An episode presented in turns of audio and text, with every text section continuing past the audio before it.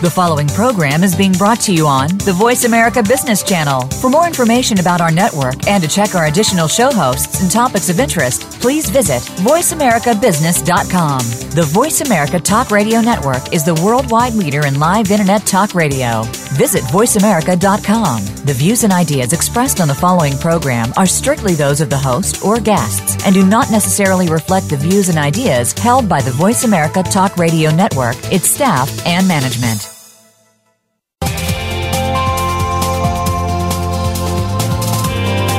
Welcome to a very refreshing hour of business talk.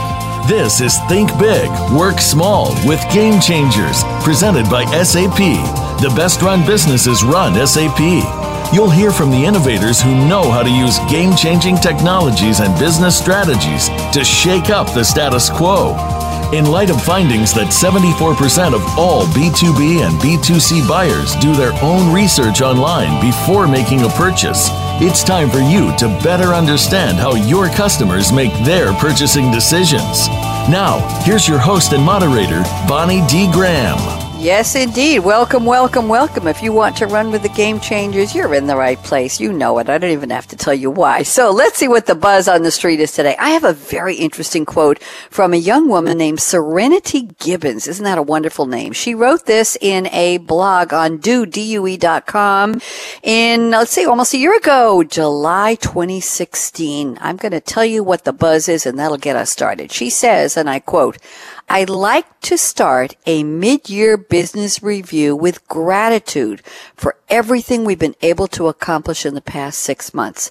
Okay, so a couple key words in there. Gratitude, of course, we love that, but business review, and let's back it up a little to mid-year and past 6 months. Yes, that's what we're talking about. So we're talking specifically to SMEs and maybe even to startups that aren't even in that small to mid-size range or in the mini SME range. We are halfway through 2017. That's not breaking news. It's a reality check.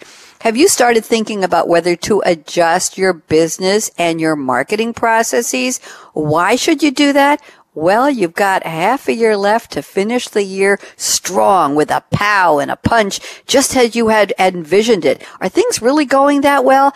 Well, it sounds like a very stressful process, but my three special panelists today, and I'll introduce them in a moment, are saying you don't have to stress out. It's easy. Start with some questions to figure out what's working and what's not, and then you get around to the part where you make changes and you plan to do things differently if you need to. Maybe your business is going brilliantly already and nothing has to change. Maybe you want it to be more brilliant. We're going to speak to our three experts in just a moment. Let me tell you who they are.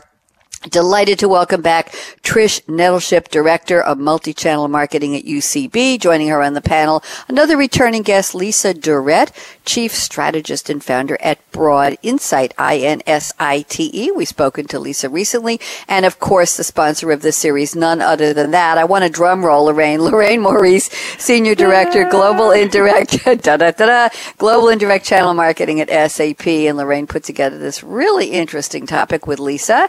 And we're welcoming Trish back, as I said. So, Trish, let's talk about your quote. You're quoting the wonderful, interesting, and amazing Elon Musk, born in 1971. God, that's just so young to have done everything. He's a South African-born Canadian-American business magnate, investor, engineer, and inventor. He is the founder, CEO, and CTO of SpaceX. Anybody been hiding under a rock? Go look it up. Co-chairman of OpenAI, founder and CEO of Neuralink. This man never, ever sleeps. As of May this year, he had an estimated net worth of $15.2 billion, with a B, making him the 80th wealthiest person in the world. And last December, Forbes' list of the world's most powerful people ranked him number 21. You may also know him from Tesla and SolarCity. What can I say? Here's the quote Tricia selected. "I think it's very important to have a feedback loop, where you're constantly thinking about what you've done and how you could be doing it better." Trish, thank you so much for the great quote. How have you been, Trish Nettleship? Great, Bonnie. Thank you. Glad to be back. Wonderful. Tell me about this. Are you a fan of Elon Musk? Do you lie awake nights wondering what he's thinking up next, or what do you think? This is a powerful. I have to admit, it's my dirty secret. I do follow Elon Musk. I can tell you all about his relationships, but we will not go there. We will talk a little bit about this quote. And the reason I love it, Bonnie, is when you think Elon Musk, you don't think about checking or monitoring your progress, right? You think high risk, big rewards, right? You talked about his net worth. I mean, he is a risk taker. I'm sure he's been laughed out of many boardrooms in his career.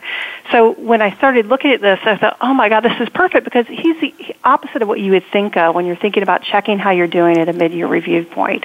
So I love that he actually, coming from Elon Musk, this is something he thinks about. It's important to him, and this is probably key to his success in an ongoing fashion, right? We can't just continue to run 100 miles an hour. At some point, we have to stop and check if we're heading in the right direction. And what he's saying here is it's something you do constantly. You don't wait till mid-year. You don't wait till the end of the year. It's something we need to be doing on a regular basis. And I could not agree more with Elon, the point he's making here, that it's a constant effort. How are we doing? Are we heading in the right direction? Is our vision aligned, right? These are all the things we need to be asking ourselves on a continuous basis. Maybe not every day, but pretty regular. Very interesting. Trish, thank you. Great quote. And yes, it is somewhat of a surprise, because we think this man has such a powerful, I'll use the word machine in terms of business infrastructure in all of his companies, that you'd think he'd just snap his fingers or push a button and everything would work perfectly. And even Elon Musk is saying, constantly thinking about what you've done and how you could be doing it better. Trish, do you remember the childhood mantra? I think we jumped rope. I don't know about you, jump rope or played hopscotch or whatever. It was good, better, best. Never let it rest till the good is better and the better is best. Do you remember that? I do. I love it. Okay, well, just remember that too, and I think that's where this all comes from. Very interesting. Now, before we move on to Lisa and Lorraine's quotes, I want to ask you, now, Elon Musk, and you mentioned this, is saying constantly think. Our topic today is mid-year business review. So at what point should we be creative? Should our listeners be creative with the term mid-year? Could it be mid-quarter? Could it be what do you think? Could it be mid-half, which would be the first quarter? What do you think in terms of the review cycle? What would you suggest? It's probably not the answer anyone wants to hear. I think it depends. It depends on your business, right? I'm in a pharmaceutical business, right? Things move a little slower for us, so we're not constantly looking at what's happening. Our constantly looking is probably mid-year to end of year.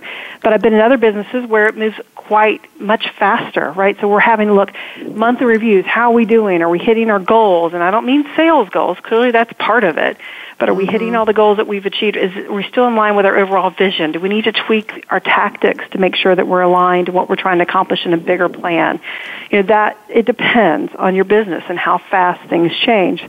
You know, in the telecom business, things change very, very frequently. We're constantly having to evaluate where we're going. Are we aligned to our vision? Are things heading in the right direction? Our sales numbers, our marketing campaigns, whatever it is we're evaluating, we had to continually look at that.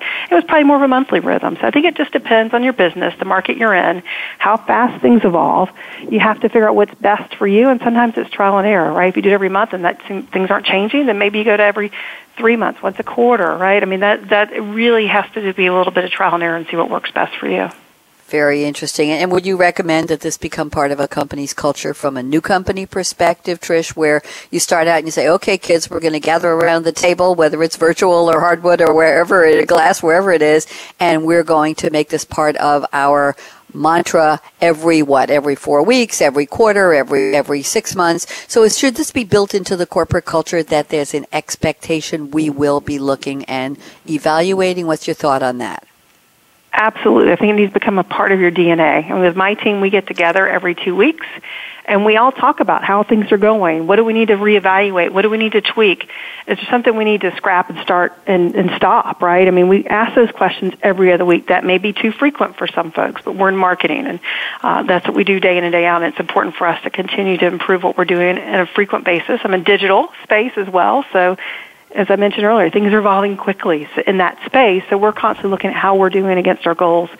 But it is part of our team DNA. Everyone knows they need to come in and be able to talk about their programs, campaigns, about how things are going, what needs to be tweaked, and we have this what I ask my team every other week, what do we need to stop, what do we need to start? And sometimes there's nothing, but it's a hard question to answer. So I think that needs to be one of the questions you put on there. What do you need to stop doing? What is not working at all and not helping you meet your goals? So it is clearly needs to be a part of who you are as a company and part of your culture, and sometimes down at the team level, depending on the size of your company. Thank you very much. Great insights, and you've already started off. I have to jump in. This is Lorraine. Hi, Lorraine. Hello. I'm sorry, but this is such the critical message for today's call.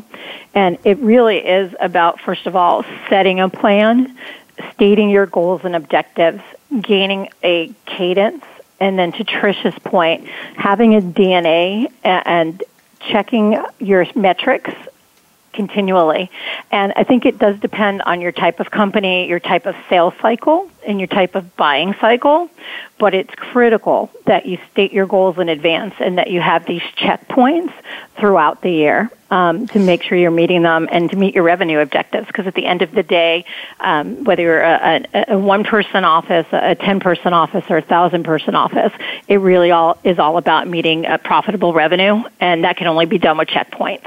Thank you, Lorraine. I'm laughing. I'm smiling because we didn't get to your opening quote yet, but you know what? This is a conversation, and I really appreciate that. I was just about to say, when I was going to thank Trish for her comments, that we really are creating this show today will be more of a primer, wherever you come from, whenever you pronounce that little word that packs a punch, on what to do and what not to do. So all of you out there listening, whether you're listening live here today, it's July 13th. That's a lucky Thursday, July 13, 2017, or if you hear this show on demand, which will be available a couple hours later after we're off the air, take notes. This is good stuff. You might want to replay this for your team, even for your management. If you're not that high up in the company, you might want to go to management. Am I right, Lorraine, with some notes and say, maybe we could do this or that? I heard it on Game Changers Radio. Let's just leave it there. Thank you, Lorraine. Now give me a chance here to welcome Lisa Durrett at Broad Insight. And Lisa has sent us a wonderful quote as well from somebody named Tom Northup, N-O-R-T-H-U-P. And I did a little homework and found out he is the author of 5 Hidden Mistakes CEOs Make, How to Unlock the Secrets That Drive Growth and Profitability. And that's really what we're talking about. He's also the founder and principal of an organization called LMG, Leadership Management Group. Interestingly, I couldn't find anything about his age or his background or education or anything. He's not on Wikipedia, but he has a lot of promos out there, so he's doing a good job. Here's the Tom Northup quote. All organizations are perfectly designed to get the results they're now getting. If we want different results, we must change the way we do things. Lisa Durrett, how have you been?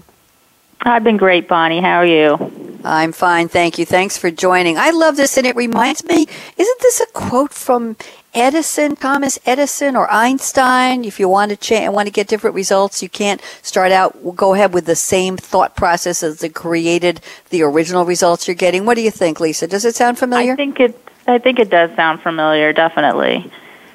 Yeah, so talk to me about how you picked this. Yep. Well, I mean, I think it is exactly what they said. I mean, all too many times, for me and in my business, I've got clients that I meet and they come to me frustrated. They don't understand why things aren't changing, but they're still doing the same thing all along that they've been doing. And so there's that other one where it's, I can't remember it exactly, but it is very similar to this. And so you have to get them to realize that if you want different results, then you have to approach, your marketing, your business differently. If things aren't working, there's no point in keep doing the same thing. So change it up, take a look at it. I think, like Trish said, put a plan in place. I know that Lorraine, emphasize that, but that is so critical. You have to plan out, what your objectives are, put a plan in place, and at the same time, once you have your goals mapped out, track it along the way. I think you mentioned it at the beginning. At what pace should you do it? It depends on your business, but you definitely want to set some sort of cadence where you're checking in and saying, these are the goals we set, how are we coming along so far, and don't be locked into, the days of setting a annual marketing plan are long gone. do you remember, Lisa, companies used to come up with 5-year plans, 10-year plans. Countries have 3 to 5 year plans, right? If you don't check in on those, by the time you put in the old days, put the ink on the paper, it's already gone. It's obsolete. Mm-hmm. So absolutely. By the way, the quote I found is, we cannot solve our problems with the same thinking we used when we created them. That's an Einstein quote. Mm-hmm. That resonate on this? Yeah, I think so. Absolutely. Are you a big fan of Tom Northup? How did you find the quote, Lisa? You know, I was getting ready for the show, doing some digging, and just kind of found him this way. And then I did some, you know, once I found the quote, I looked him up and started doing some background on him. So I really like, you know, what he's doing, and I thought the quote was perfect for what we're talking about today.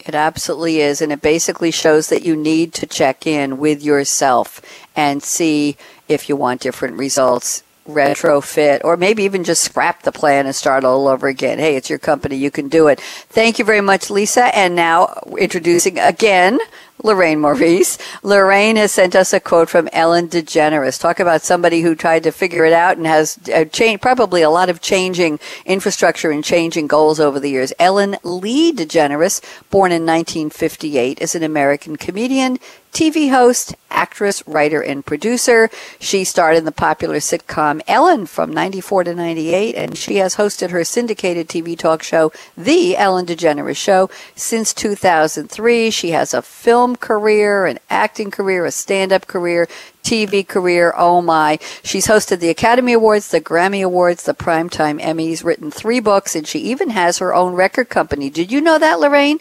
Ellen has no idea.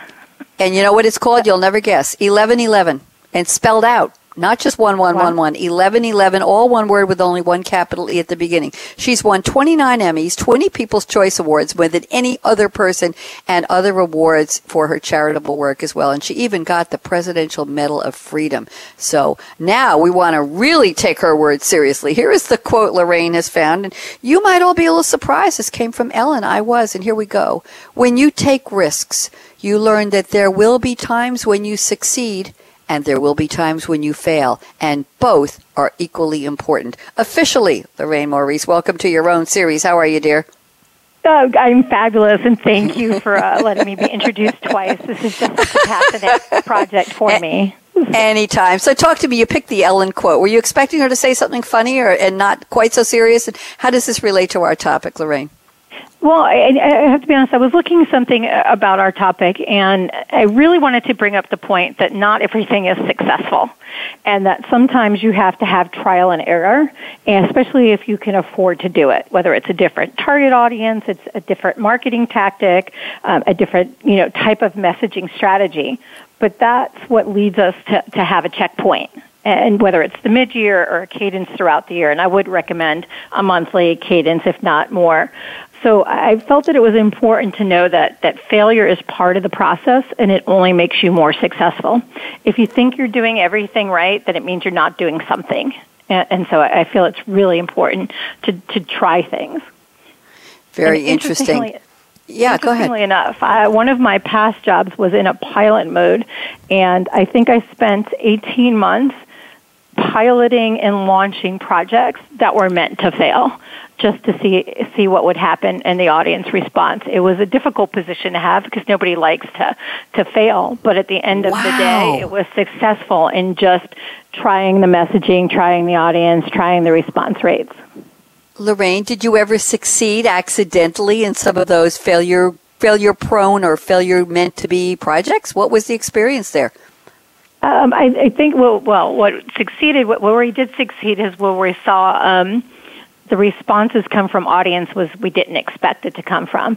So let's say we were going after a specific area of the country, for example, with a specific message, but yet it was a broad-based message, and the results came in from the Northeast versus the West Coast, and we really were hoping to meet the West Coast. So it was things like that to see what resonated where that were really fascinating. And then it was even, you know, just word changes. So the sampling that we did, you know, was just effective in putting together the successful campaign.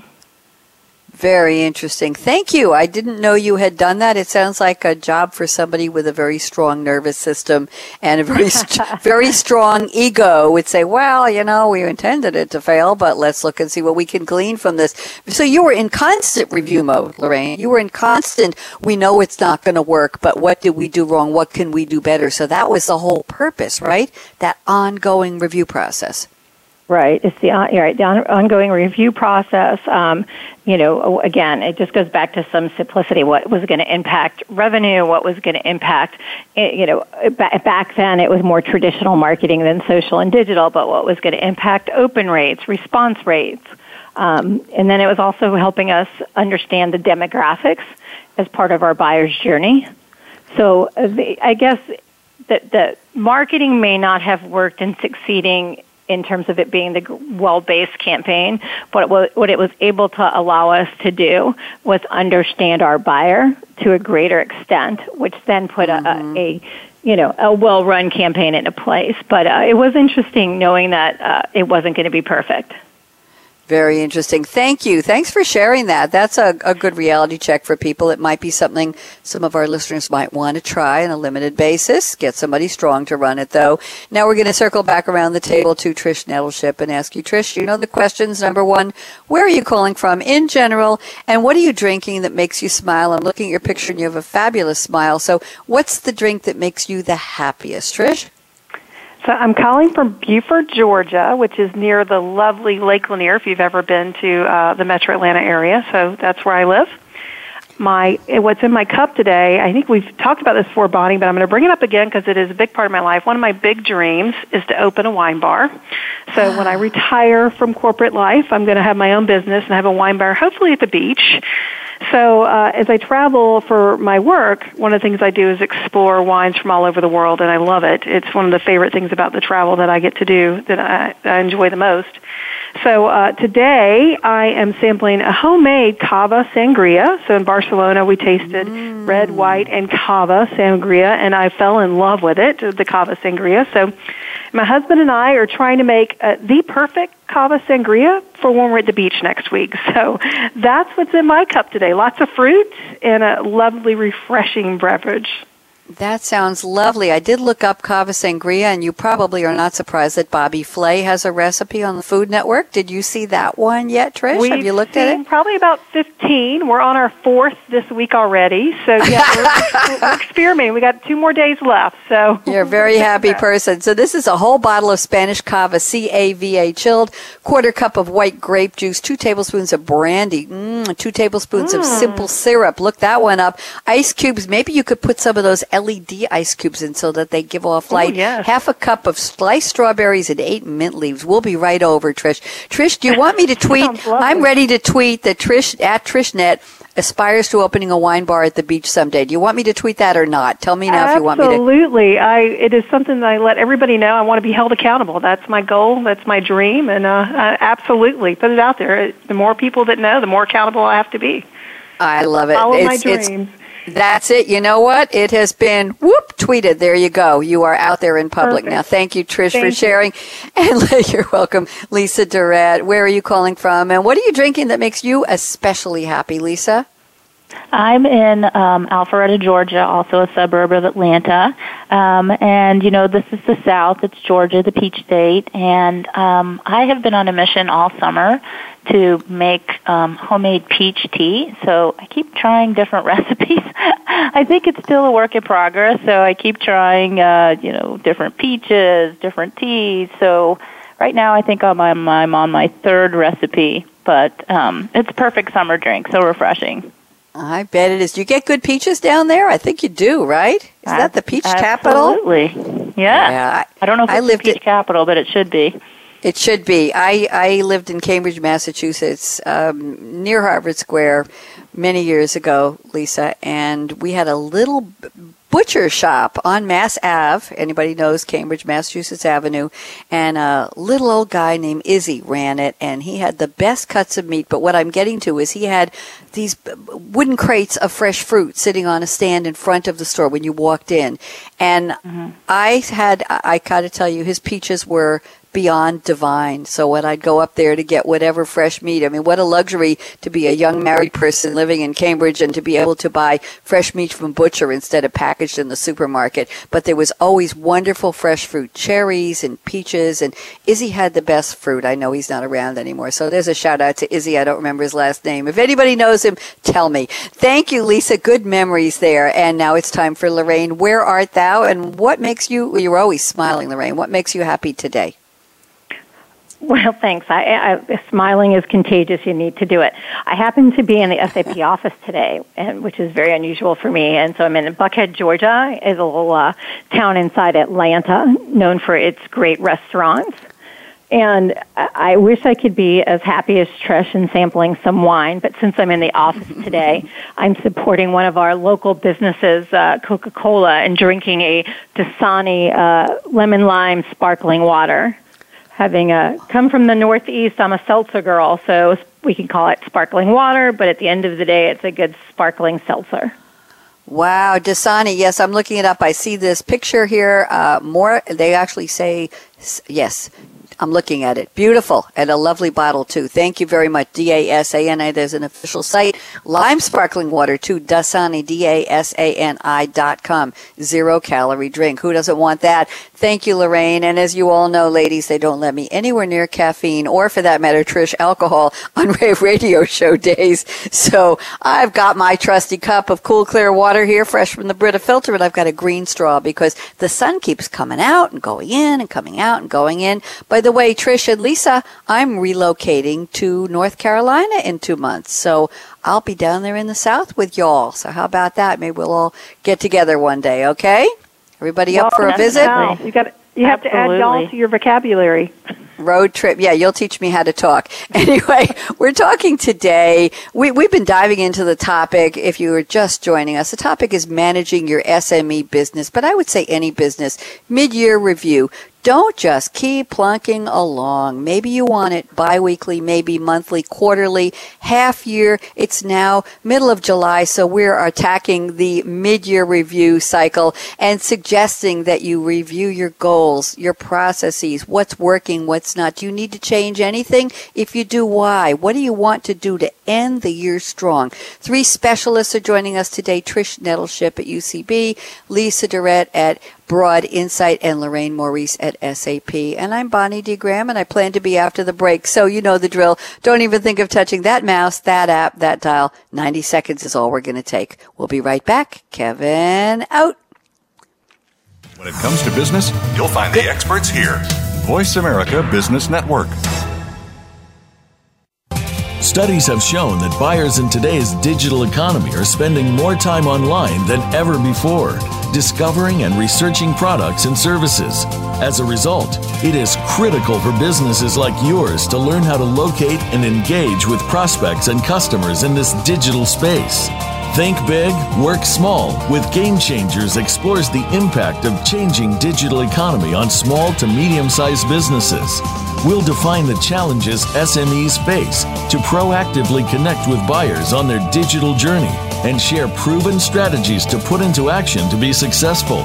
Tune in to hear the experiences and insights of top sales and marketing thought leaders and practitioners as they discuss how the digital economy is reshaping the SME business world. Think Big, Work Small, presented by SAP, every Thursday on the Business Channel. When it comes to business, you'll find the experts here. Voice America Business Network.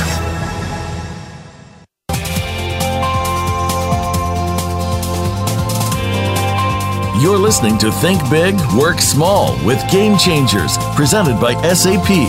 Email your comments and questions to bonnie.d.graham@sap.com. And you're invited to tweet during and after the live show at Twitter #SAPRADIO. Now, let's get back to Think Big, Work Small with Game Changers. Exactly. And our topic is managing your SME business, any business. I'm going to expand the topic, mid-year review. It's mid-year now. We're talking to Trish Nettleship, Lisa Durrett, and Lorraine Maurice about what you can do for your business. Even if you're not a manager, think about what's in the DNA of your organization that's going to help you keep on track. Is it the track you are on that you need to be on for the rest of the year?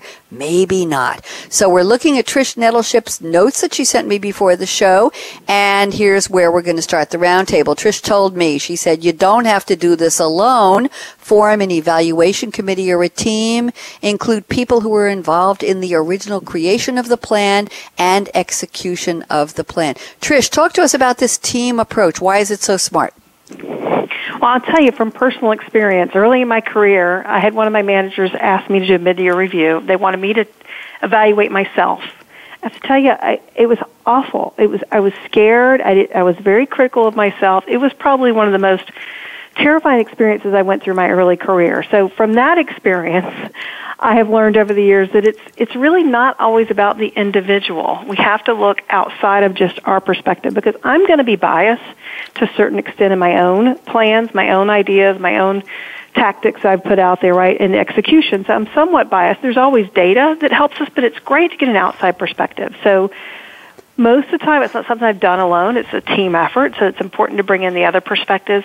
But I also think, in addition to the notes I sent to you, Bonnie, it's important that we even go outside of the team that helped create the plan, helped with the execution. We need to get outside and ask the folks who are being impacted by it. So whether it's other employees or it's our customers, right? I'm a big fan of advisory boards. They can be done very inexpensively online, virtually, and we even do it through our Facebook community sometimes, which don't cost us anything, right? We really ask our customers. What do you say? Well, what's the question? Give me one key question, then we're going to see what Lisa and Lorraine have to say. Trish, give me one key question you would put on a Facebook page to get that kind of feedback. What would you say? Right. So we're sitting here brainstorming a campaign about how to talk to our customers. We just go and say, hey, how do you talk about this disease? Right? Put in any disease. What words do you use? What are some of your biggest issues you're having to deal with this disease? Because we don't live with it day in and day out. So just, we put questions like as simple as, what are your biggest challenges in dealing with lupus? Just ask. Right, because we think we know. We've got all the data sitting here, but it's so much better to go and ask the patients that live with this disease every day, or the physicians that are meeting with the patients. So and it doesn't cost us anything to do that. It's free resource. We have a very robust community that we can ask in real time. We get the data in real time, right? We give it a little bit of time, a day or two, but we're not talking about a research study that costs us a lot of money and we have to wait 6 weeks for. So it's a simple approach. Just ask. It's amazing what people will tell you if you just ask them. Thank you very much. That's an eye-opener. Lisa Durrett, what do you think? Agree or disagree, and have you tried that? I completely agree, and I have tried it and continue to promote that concept, and that is getting your customers involved. They want to be part of the process. They respect you for asking them, and they are more than willing to participate. I've worked at companies where we've brought them in on the product or app design process and said, this is what we're thinking, from the very initial, concept of this is what, we're thinking we want to develop. Is that of value to you, yes or no? And then they will tell you what they think. And if they're already customers, they're already invested in you. So what better way than to, go right to your source, right? Go to your customers and bring them involved. And like Trish said, that's the best way. You don't have to pay them to do it. It's free. And they're willing to participate. Interesting enough, I'm just going to throw a little monkey wrench in here, Lorraine, before you come in on this conversation. When I think of customer feedback, I think of Yelp, and I think of how many restaurants and creative organizations suffer dearly because the people who want to do it without being asked, Trish and Lisa and Lorraine, the people who wanted, I had a crappy experience at Bob's restaurant. I'm sorry, Bob, whoever you are, but I had a terrible experience, and the service was bad, and the prices were too high, and the food was cold, and blah, blah, blah. So there is this feedback loop online, but I don't know how valuable that is. So maybe we can hone in and fine-tune this a little bit on how you actually start it by asking. And I like what Trish and Lisa said. Lorraine, what do you think? What's the danger or the plus side of using social media for that feedback loop? What do you see? Well, the plus side is you're going to get response. The downside, and well, it's really not a downside. It's one of those, you may get a lemon, but you have to make lemonade out of it, is that you may get some feedback that's not favorable. And that's, you know, we're not talking about social today, but that becomes the importance of your social monitoring, having somebody that is listening, is responding, and is taking action so that you can address the issue that happens. But at the end of the day, it's about the value to the customer. So if you're not asking them and looking for the messaging that resonates with them, you're probably missing the mark. We can all sit and assume, but it's really the person that's receiving your goods or services that knows what they're looking for.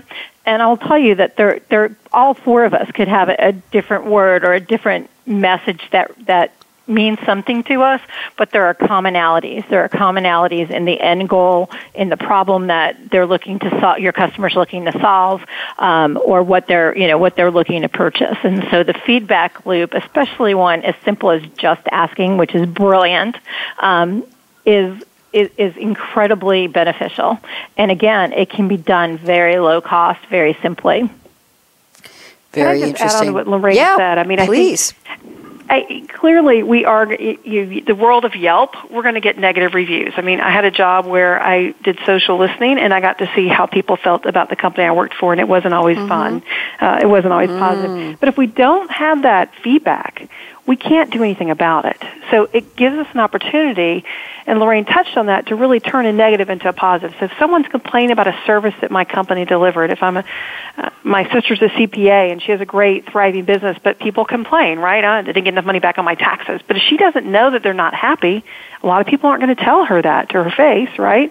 But if she finds out via social media what she has, that they're not happy, she can go back and talk to them, explain to them why it was the way that it was, right? So she can turn that negative into a positive. So it's just one example. But we can also do that in a public way where people see us reacting, see us trying to resolve the issue, which, you know, people don't expect perfection. They do expect you to respond when they have a problem. Very well put. Thank you. And that's always been something, I think, from the early days. Lorraine, you're probably very familiar with this, early days of social media when there is something negative. Remember the guy whose guitar was mishandled on an airplane flight and it came out damaged?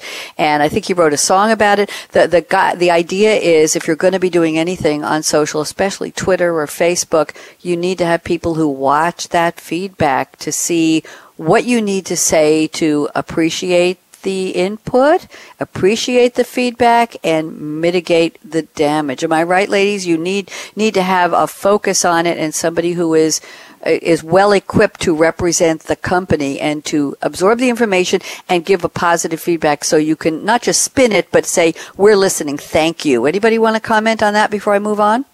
Lisa, Lorraine, Trish? I definitely agree with that. I mean, I think like Trish and Lorraine have said, I mean, a lot of times, you know, many times, you know, you're not going to always get the positive review, but you can't, you know, be the ostrich with its head in the sand either. I mean, you want to know the good and the bad. You want to know what's working, what's not working.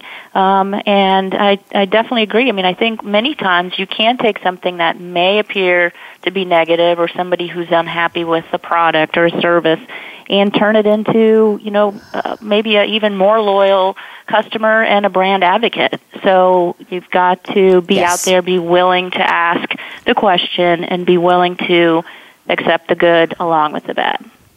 Thank you very much. And Lisa, go ahead. Is that Lorraine?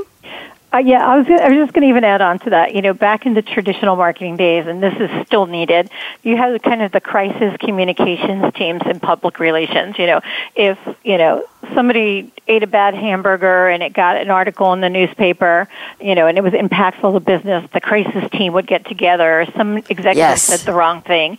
The social listening and response is today's. Not only, I wouldn't call it crisis management, I would call it business management and advocacy.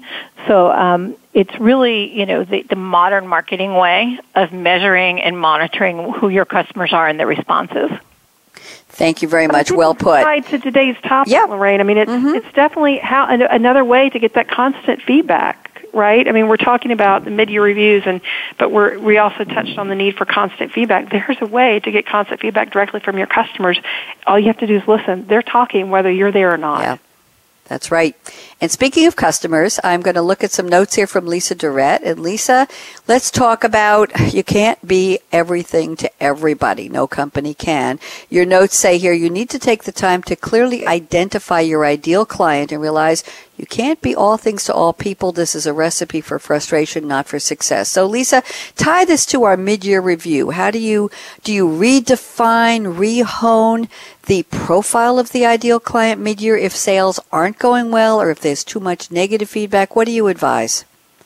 Well, I think what you need to do, all of the topics that we've been talking about so far kind of feed into this, right? I mean, if you're getting real-time feedback, if you're engaging with your customers, with your end users, and you're asking them to let you know how you're doing, how's my product, is it meeting your needs, then you can constantly be either managing or developing, what we like to call is your user profile or your buyer profile. And those are, the key profiles that you're marketing to.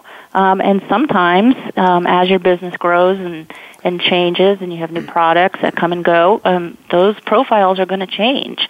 And so I think it's okay for businesses to say, you know what we do, the service we provide, the product we produce really is best for this type of customer. And while we would love to, we're a small business, while we'd love to go after the big competitors, the big, huge companies that are out there that are able to be almost everything to everyone, we can't compete at that, and maybe we don't want to, and that's okay.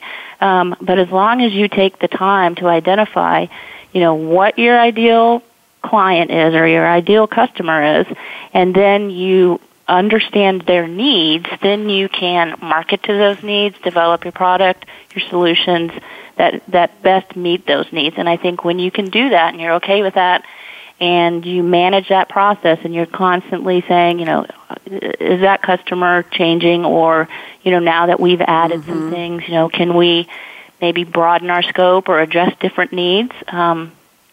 But I think that's key, especially when you're talking about small to mid-sized enterprises. Thank you, Lisa. I had an interesting interview on my TV show this week, my Something to Talk About live show, and I invited a young woman who is an entrepreneurial instructor at Florida A&M University. Her name is LaTanya White, and she started a business called Pivot University, where she is bringing people on board to learn how to put together a business, the underserved population, and you know what I'm talking about, who are not getting all of this great advice or may not be plugged into the networks that the three of you are on. And very interesting, Lisa, to this point, she has what in her workbook, it looks like a Mad Libs section, and it's how do you mm-hmm. define your ideal client. And she starts out by saying, who are they? Where do they get their news? Where do they shop? Where do they go to work? What kind of media do they use? Are they on social media? What's their age group? What's their education? It was like creating a character almost for a play or for an improv. I think Lorraine could appreciate that. And she takes the business, the entrepreneur, the owner through the steps of exactly, if you could mm-hmm. put this ideal person together, who are they as a real person in real life? Do you advise something like that exercise, Lisa, if things Absolutely. Are not going well? It just seemed very clever to me. Go ahead. Long before you ever get to the point of saying, what, things aren't going well, how do we fix it? You should do that from day one, right? You want to understand who is your user, who's your customer. And we do exactly what you just described. We go through a process. We even interview some actual customers. We interview the salespeople. We interview the executives, and we build a profile. We build a person. We even give them a name. And so wow. some companies may only have, one. I mean, it's odd, but I mean, you could have one. Most of them end up with two or three to start with, and you want to cover, the entire process. So what's the profile of the person who's not a customer who you're trying to sell to for the first time? What's the profile of the person who, it uses the product day to day? And then, if you have to deal with people on, let's say, the HR side or the billing side, what does that profile look like, and how do we interact with them? And the beauty of this is you can have two or three, and I have some clients that end up with like seven. So it just depends. But that way that they are sure that they understand, who their clients are, mm-hmm. how they interact with them, and how they can serve and meet their needs. Very interesting. Yes, go ahead, Lorraine. I am just the interrupter today. Sorry about that. Oh, anyway, no, we love it. I think that I agree that that's a critical component is understanding your audience and putting together profiles. And I would also agree that it's multiple different profiles, and you should recognize that there are different audiences. However, I think one of the first steps is identifying your value from a business perspective. Mm-hmm. You need to understand your value proposition, and you may start out, holistically of, I deliver X, or I solve this problem, or here's who I am. As part of that value proposition, you probably do want to look at the competitors, and then you start looking at your audiences, and then you take that value proposition and you adjust it per audience so that your message is clean and clear. And again, it is not all about you. So I joke, it's not about ABC Company. It's truly about what is going to make that customer have a win. Is it solving a business problem? Is it adding efficiencies? Is it delivering what value that makes them better? Is what your value proposition should address. If it addresses that ABC Company has 12 technicians, you're way off base. So that's knowing your audience and knowing what makes them have a win is where you need to go. And that's what you need to evaluate throughout the year. Am I talking to the customer correctly? Yep. Am I talking to them with the right message? Lorraine, it's called getting out of your own way. You may have heard me mention something called guerrilla marketing. I heard about many, many years ago. And the example was you open a magazine and you see a picture of a toaster. And it says, we're the oldest toaster company in America. And we have 29 models and 3,500 colors and 15 different ways to plug it into the wall. We're great. Buy from us. Then you turn the page and you see, hey, moms, need to get a nutritious breakfast for your kids in 3 minutes flat and leave the house to go to work with a clean kitchen? Try XYZ Toaster. It'll get it all done for you and make you a happy mom and make your family healthy. And you go to work with a clean mind, come home to a clean kitchen. And then which one are you going to buy? The one with the 3,500 colors or the one that says, hey, mom, we're talking to you? And that was the lesson years and years ago. Lorraine, we're almost out of time, but what I want to do, and thanks for that really interesting discussion, ladies. Lorraine, I want to go on one thing here. I'm not sure we covered it in enough territory yet, but before we go to our predictions in about 4 minutes, you say start by reviewing your marketing plan. Do you have one, or have you been winging it? Do you have strategies? Do you have tactics? How do you measure success? And this was one of Lisa's points as well. Are you measuring anything? Lorraine, why don't you give us a couple minutes on this, and then we will go back around the table to Trish and start our predictions. So, Lorraine, marketing plan and measurements. What do you suggest? So I suggest that marketing become recognized by everybody in the business, but of course the business leader.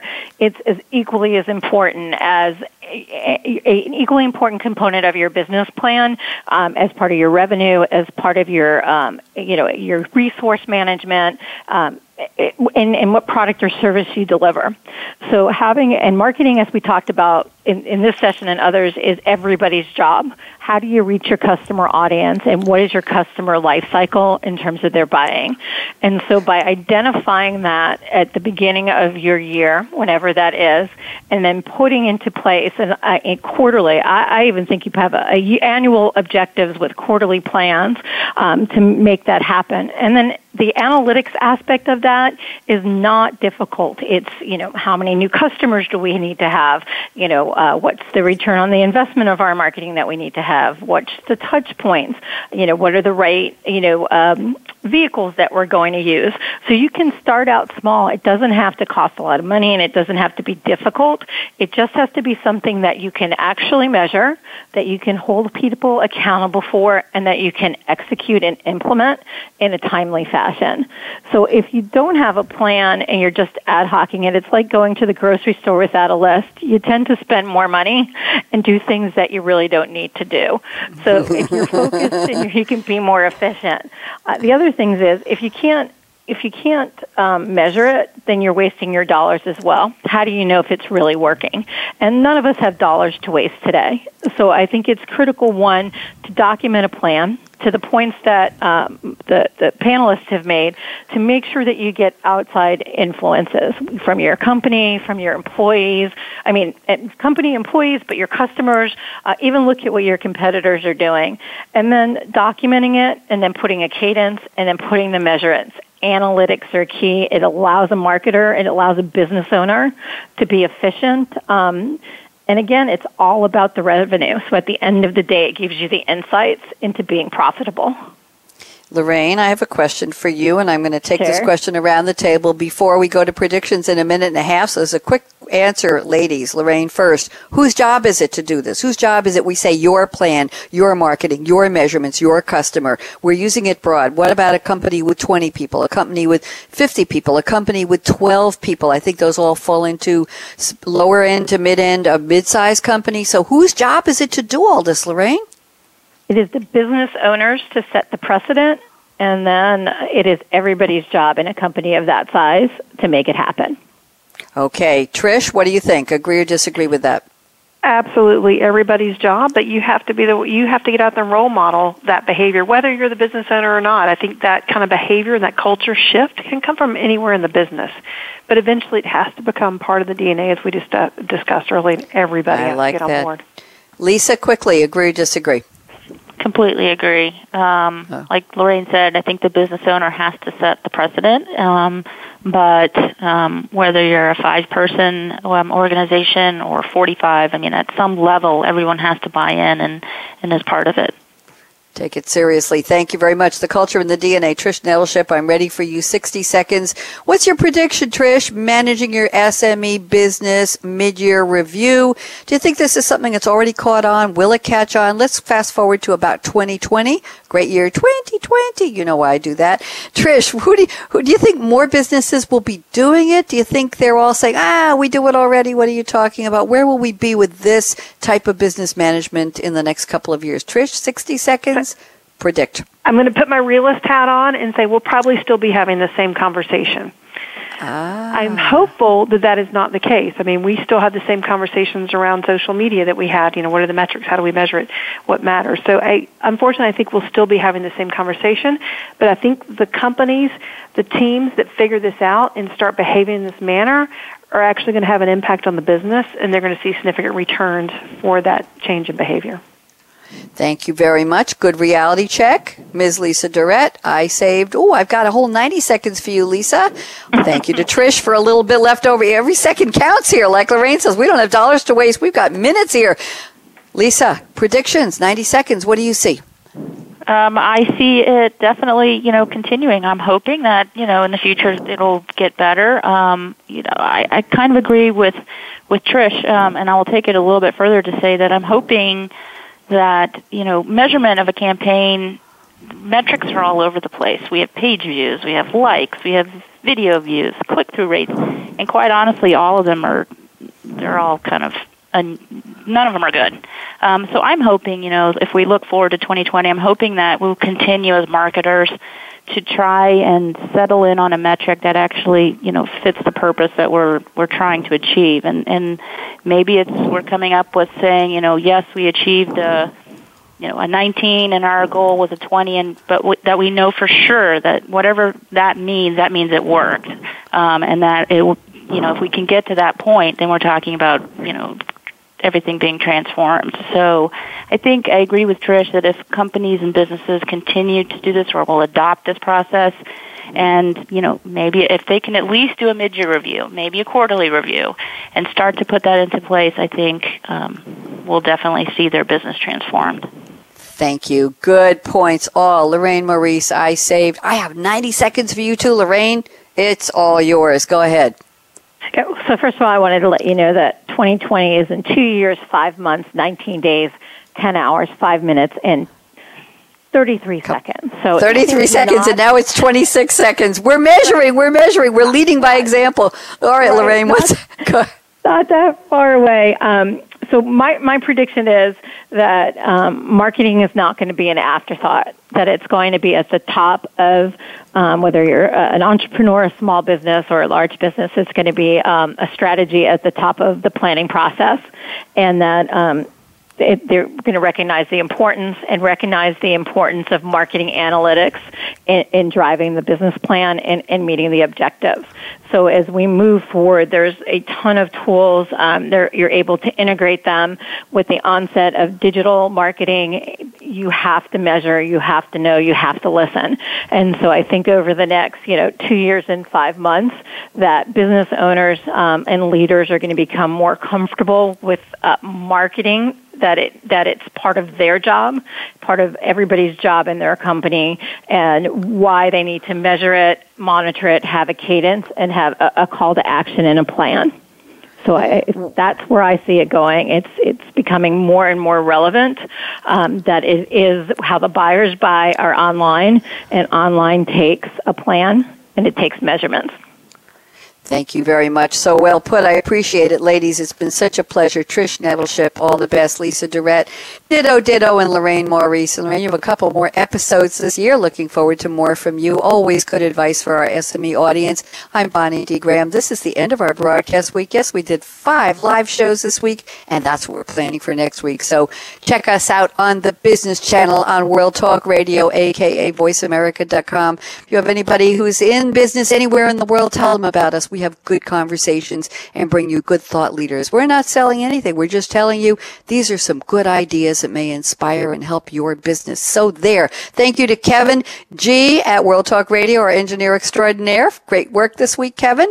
And I'm going to just say to all of you, fasten your seatbelt. What are you waiting for? Go out and be a game changer today, just like Trish, just like Lisa, just like Lorraine. Have a great one, everyone. Talk to you next Tuesday with more live Game Changers Radio. Bonnie D. Graham signing off. Bye-bye. Thanks again for tuning in to Think Big, Work Small with Game Changers, presented by SAP. The best-run businesses run SAP. To keep the conversation going, tweet your questions and comments to Twitter hashtag SAPRadio.